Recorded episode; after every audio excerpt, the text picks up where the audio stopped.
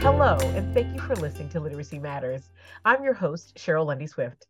Today, I'm here again with Leslie Zoroya, Project Director for Reading Language Arts at Los Angeles County Office of Education. Hello, Leslie. Welcome back to Hello. The show. Thank you. Thank you for having me back. Well, you know, we started talking a while ago, and we've been putting this series together um, mm-hmm. called Putting P- the Pieces Together, Building an Effective Literacy System. And last time we were together, we talked about mm-hmm. um, how administrators can really put the system together. And today I'm super excited to talk about how we can support teachers in doing that. Yeah, that's one of my favorite topics. I love teachers. I'm a teacher. I know. So, so am I. I'll never stop being a teacher. No, once a teacher, always a teacher. The bottom line is our teachers need to be the smartest reading person in the room, right? Yes. They need to have every arsenal, every tool in their arsenal. They need to have all the research and knowledge about how the brain learns to read and know things like orthographic mapping, how we read in the left hemisphere of our brain, following this very predictable sequence. And this is so important because otherwise we're perpetuating these ineffective strategies that we've been using, things like, you know, guessing and memorizing word lists and using pictures. Yeah. Those things activate the right hemisphere of the brain. And brain scans of struggling readers have shown over and over and over and over that when you're activating the right hemisphere of the brain, it's not following that, that pathway in the left hemisphere. It's hard to orthographically map words. You don't learn patterns. You rely on things like memorization. And, you know, the English language is tough. You can only memorize so many words. So, so that's the, the main thing, I think, is train the teachers, give them support. You know, coaching is important. And I just feel like if you're a an administrator listening to this, or you're a coach listening to this, talk to your teachers, find out what they need, find out what they know. Yeah. You know, a lot of times we're not listening to our clients, and, and my client is teachers. I'm a county office person, and so my client is teachers and administrators. And so I really try to listen to them to see what is it that you know already, and what what would, you know, help you to learn more and to do better. So, so if yeah. I was a teacher right now coming out of this pandemic, the thing I'd do is learn everything I could about the science of reading. So when I think about teachers and, you know, obviously the time of time yeah. to teach this work, right?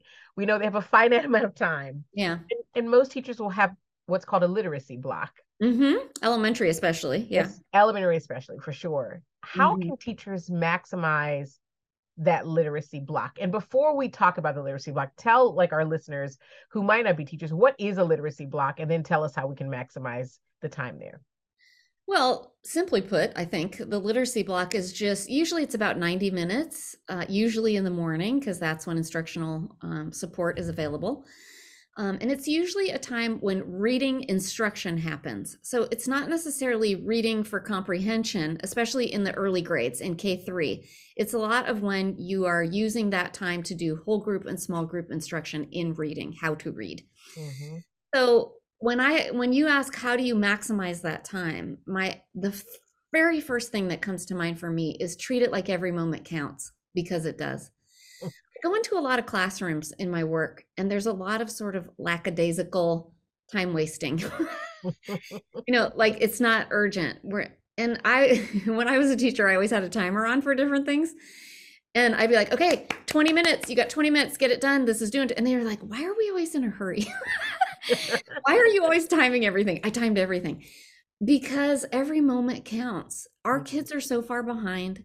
This work is so important, and there's no time to waste when it comes to catching up kids. And every second is less time with the kids who need you the most in those lowest groups. Mm. So the second thing I would say, so in terms of, of uh, how you maximize that time, it's all about planning intentionally and thoroughly, being over-prepared for each day, having materials ready to go at each station kids are gonna go to, pre-reading all the material that you're gonna be going through to make sure, what are my English learners going to need in this? Is there additional vocabulary that they are not going to know? Are there scaffolds like pictures or videos I can show to help build up the concept as well as just, you know, the decoding and, and actual reading of the words? So that kind of stuff you can't do on the fly. You got to yeah. pre-plan it. And so being really intentional about planning and, and having your day really lined up, I think, is key. And I think it's the same for our English learners, students with disabilities, and our strugglers. Mm-hmm. when we are not super intentional in planning those and just thinking, oh, I'm just going to give them a graphic organizer, or I'm going to put them over here, or I'm going to work with them. Well, what are you going to do with them? Sure. Because those scaffolds need to be really intentional based on the needs of the kid sitting in front of you. So just showing a picture, for example, that kid may, you know, that kid may not need a picture. They already know what that is. Right. So when we are intentional in the scaffold we provide, it makes such a bigger impact and it's more efficient. That that's part of what we try to get to in our training is let's not just be, let's be more effective, but let's be more efficient in the time that we're using. Yeah. So that we're not wasting time and we're not doing things that are not helping the kid become a better reader and fill skill gaps. The other thing that I think is huge is systems and routines. So I don't know about you, but classrooms that run like this and like clockwork mm-hmm. really feel safe. They feel predictable. Kids like the structure of it. Yes. They know when the bell rings, I get up, I push in my chair, I go to the next station, I pull out the chair, I gather the materials in the center of the table. All of those things to some people, and, and I had to learn this the hard way as a reading teacher, because when I first started doing groups with middle school kids, they were like, it was like chaos, it was a total circus. But I hadn't taken the time to teach them what my expectation was. And so I, sure. I had to learn that when you thoroughly invest in the time for teaching routines and procedures in class, then kids don't have to put any energy and, and brain power into that. All of their cognitive load is on the content where you yeah. want it to be. Yeah. So we teach teachers, make sure you have those routines in place for transitions and signals and who's coming to this group and who's coming to that group. Yeah. And then the last thing I would say about it is these reading strategies that you teach in your reading literacy block can be used in other times of the day. And this is something that was sort of a, oh my God, I never thought of that for some of our teachers that we work with, because they were saying, oh, well, you mean I can take that seven step vocabulary routine where we first start with sounding out the word, listening to the word, tapping the syllables, blending the word, doing all of those phonemic awareness activities and all of those decoding strategies first with the new word in social studies, yes. then getting to the meaning. It only adds an additional thirty seconds mm-hmm. and it so exposes them to noticing the patterns in words and concepts. So yes. in social studies, in math, in science. Mm-hmm. So what we tell them is, you know, we say, oh, everybody's a reading teacher in all contents, but I think it, we haven't made that practical for teachers to say, what does that really mean in a social studies lesson? If I'm studying, you know, ancient Greece or ancient Rome with fifth graders, then how can I bring in those routines of word learning and multisyllabic decoding and all of that um, in my in my lesson, my social studies lesson? So that's one of the things that we also talk about. Awesome. So, so speaking of those small groups, how can teachers even leverage small group instruction, which I think is, I think it's really pivotal. It's pivotal. It is the silver bullet that everyone is looking for. People want to know what's the thing we can do that's going to make the big difference. And small group instruction is it, especially in elementary. But we have our secondary folks, we tell them to in our secondary version of our training to use small groups as well. And the reason is this, it ensures that reading gaps get filled. You cannot fill individual reading gaps with students in whole group instruction. Hmm. It just can't happen. There's too many kids sitting in front of you. Right. And you have to be able to Uh, look at an assessment. So, so the first thing in small group instruction, if you're not used to doing it, is having a reliable assessment, a diagnostic assessment, something like B P S T or whatever, whatever you use. It just has to be diagnostic. It has to be skill-based. Sure. It has to tell you, you know, this kid doesn't know blends, this kid is struggling with syllable types, whatever it is. So that then in that small group time, you gather all the kids who have that same skill deficit and you do a targeted lesson to fill that gap. Yeah. So that's been the one of the most missing pieces in, in in reading instruction over the last thirty years when we've been doing balanced literacy. Yeah. We've not had the assessments to to know how to do that. We've been doing small group instructions, but I don't think we've had diagnostics, you know, in front of teachers to be able to identify what is the problem that a student is having. Sure. And how do we fill that that reading gap? So assessment is the first thing. And then this is one of the things that I love talking about with teachers. Small group reading groups, small group instruction, you know, when you're doing your reading, uh, your literacy block is not about group bonding. So don't name them the Slytherins and the, you know, the Gryffindors and the small group in reading instruction is supposed to be fluid. Kids are supposed to move in and out of groups based on the skill deficits they have. So this is not the time to put them into, you know, the bluebirds and the buzzards, because first of all, kids know what bluebirds and buzzards mean. Yep. And so don't do that. Instead, do them by colors or something. And I need the red group, and then switch kids in and out of the, if you want to call them something, switch kids in and out of color groups. Because the point of that is really just to gather kids for a few sessions, fill the skill gaps that they're having, and then reassess and see what other problems are coming up now, and then, then address those. And so we call it, we teach teachers to call it linguistics time. We're going to do linguistics time now, where we study how English works, like all the little pieces. And if we have gaps in how English works, it's going to make us have trouble reading. And so everybody has different gaps or things they might not have picked up on. And so we're going to, we're going to fill those gaps by, you know, doing this small group work. And so you never get stuck in the buzzards all year. That's and, right. That's right. You know, cause I, I remember being, I was in the bluebird group when I was a kid in the seventies and uh, yeah, everybody knew the difference. And so yeah. If you do it this way, no one knows the difference. Everyone's doing, everybody's moving in and out of groups, and we're studying linguistics because that's what we do. We normalize it. That's exactly. So that's the second thing that I think is really important. The third thing is making sure that the materials that you have in your classroom are really solid and what you're doing in those small groups. So this is key, because you can you can pull a small group, and what I've seen some teachers do is just help kids with what the whole group lesson was. That is not the intention of small group instruction during the reading block. During the reading block, the intention of small group instruction is to fill skill gaps and reinforce skills. It's not to, okay, we did a graphic organizer around the story as a whole group. Now you're going to come to me and I'm going to help you fill that out. No, that's not what a small group, that you can do that in other parts of the day, but not during specific skill instructional time.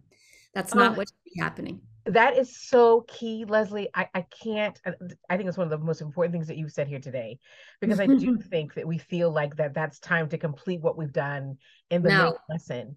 And and that's why I think people are afraid to then bring about a supplemental curriculum, right? Because they yeah. feel like it's one more thing. But I think that's when you- Not one more thing, it's the thing. It's the thing. I completely agree. You need to bring that in, and and, and uh, that's, that's what we specialize yeah. in. So I appreciate you saying that. No, curriculum's huge, and you gotta have tools. Yeah. Once our teachers, so some of our, one format of our training is a, is once a month over ten months. So it takes us a long time to get through the whole Scarborough's reading rope and all the discrete skills. Sure. And teachers start to get frustrated because the, as they're learning these new skills and trying to implement them with curriculum that's not written in this format, it's written in a balanced literacy model, not a structured literacy model, they start to get frustrated. And so what we give them is tools, and we recommend all kinds of different tools. And we just say, look, there's all kinds of great stuff out there. Use your knowledge of what you know you need to do through science of reading, what the, what the research is telling you, and then look at the kids in front of you. Where are the skill gaps that you're seeing, and what can this curriculum fill? What does your curriculum not have, and how can you fill that using a supplemental? Supplementals are absolutely pivotal. You can't do this work without them. And whether it's free stuff from S C R R and Ufly and those kind of sites, which there's plenty of stuff there, or it's stuff that you go and purchase. There's so many great programs that make it easier for teachers to be able to do this work. And the one thing that I would check for is quality decodables. Mm. So this is another sticky wicket in structured literacy. So the other difference in small group instruction, aside from we don't finish what we did in the whole group lesson, we work on skills. The other thing is you have to practice those skills in the context of text. So a lot of folks have hordes of leveled readers, you know, and from balanced literacy. And it's not to say that le- leveled readers can't be used for other things like comprehension and practice in reading. Mm-hmm. When they should not be used, though, if you're doing a structured literacy model, is during reading instruction, where you're looking at patterns and syllable types. And, you know, we're studying the T C H sound. So if you've studied the T C H sound, now you need to read some text, and you've done lots of activities and you've talked about it and you've practiced. Now you need to read text that has lots of examples of that T C H sound in words, in real words. Yeah. And a leveled reader is going to have incidental contact with T C H words, and maybe none in a certain passage. Yep. And so it makes no sense to spend all this time teaching a pattern, practicing it, and then going to a leveled reader where they don't get exposure to it. So the point of decodable text is to really get all kind of practice in that discrete skill so that now I don't have a gap. I understand it, I know where it shows up, I know what it means, and I know how to relate it to other words. And so if you if your program that you're looking for does not have quality decodables, find them somewhere, because there are there there are lots of them out there, and they just need to be skill-based decodables. So yes. Kids can get that practice. Yeah. But there's also a misnomer about that kind of work, that it's like boring, that people see it yeah. as drill and kill. It's so not. Every single primary classroom I have been in over the last two years has been this joyful, exciting, fun. I mean, kids are so excited to learn to read, and nothing makes you happier than being proficient at something. Yes. Yes. And so there's another misnomer that science of reading is drudgery and kids don't learn to love reading. It's so not true. I have never experienced that. I think that might have been true in the seventies when I learned to read, because it was a lot of drill and kill back in those days. But we call it skill and thrill, because I like, I like that. You said that. When you, yeah. When you have, when you're good at something and you get it, you want to do more of it, right? Sure you do. Absolutely. So, so that's how we approach it. Orthographic mapping is a term that refers to the process of how your brain can instantly recognize words, and it's different than memorization. So memorization, a lot of times people will give words like the Dolch and Fry lists that they send home on flashcards, and they say, oh, these words don't follow patterns. That's really not true. There are predictable sounds and patterns even in the Dolch and Fry word lists, and we teachers we show teachers how to do that in our reading training, how to take those lists and reorganize them by sounds and patterns, because that's what, what people need to learn. So when you orthographically map, you're really just taking words apart. So like when you and I read right now on a piece of paper, we're not looking at every letter and sounding out every word. Our brains scan over the text and it recognizes it instantly because we're proficient readers. But when you listen to a struggling reader, a struggling reader, you can really hear them stumble. It's not fluent. It's not, they don't read with prosody.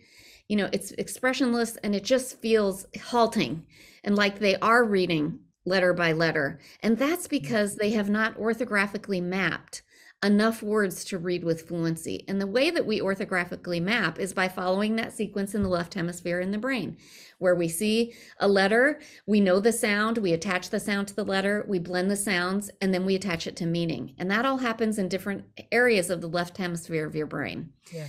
And everybody's brain learns to read the same way if you're learning an alphabetic code. So this might be different for, I'm not sure about coded languages like Mandarin and, and Asian languages and things like that. I'm not sure how that works, but I do know for alphabetic codes, English, French, Spanish, et cetera, that's how your brain processes text. And if you have been taught to do other things like guess, look at the picture, anything that takes your eyes off the text, away from the text, mm-hmm. is working in your right hemisphere then, in your visual cortex. Sure. And so you're missing opportunities to for that child to learn to orthographically map the words so that they become instantly recognizable, even if they just started with one one piece of it. And then when you get good at that, add the next piece, which is adding letters and patterns, and then the next piece, which is blends, and then the next piece. You know, it, it doesn't have to be all at once. You don't have to feel overwhelmed by it. So that that's the ad- advice I would give. And then the other thing is, don't give up. Um, we were talking about Harry Potter earlier, and it popped into my head. I love Harry Potter too. Yeah. Um, yeah, I have a Harry Potter tattoo on my on my shoulder. Um, but Harry says in one of the last uh, last parts of the book, he says to his professor, who doesn't want to give up a memory about Voldemort. He he's embarrassed by it, and he doesn't want to give up this memory that they need. They need to know what happened in this particular setting. And so he says to him, "Be brave. Be brave. Otherwise, all of this is in vain. Otherwise, my mother died for me for nothing. Be brave." And I think of that a lot in this work, because in the current setting that we're in out in the world, with a lot of negativity and hate and try- people outside of education trying to control education and trying to take out some of the things that our kids need, um, it scares me. And I think that we have to be brave. We are the professionals who know about this work, who know what to do for kids, and we have to be brave and not give up.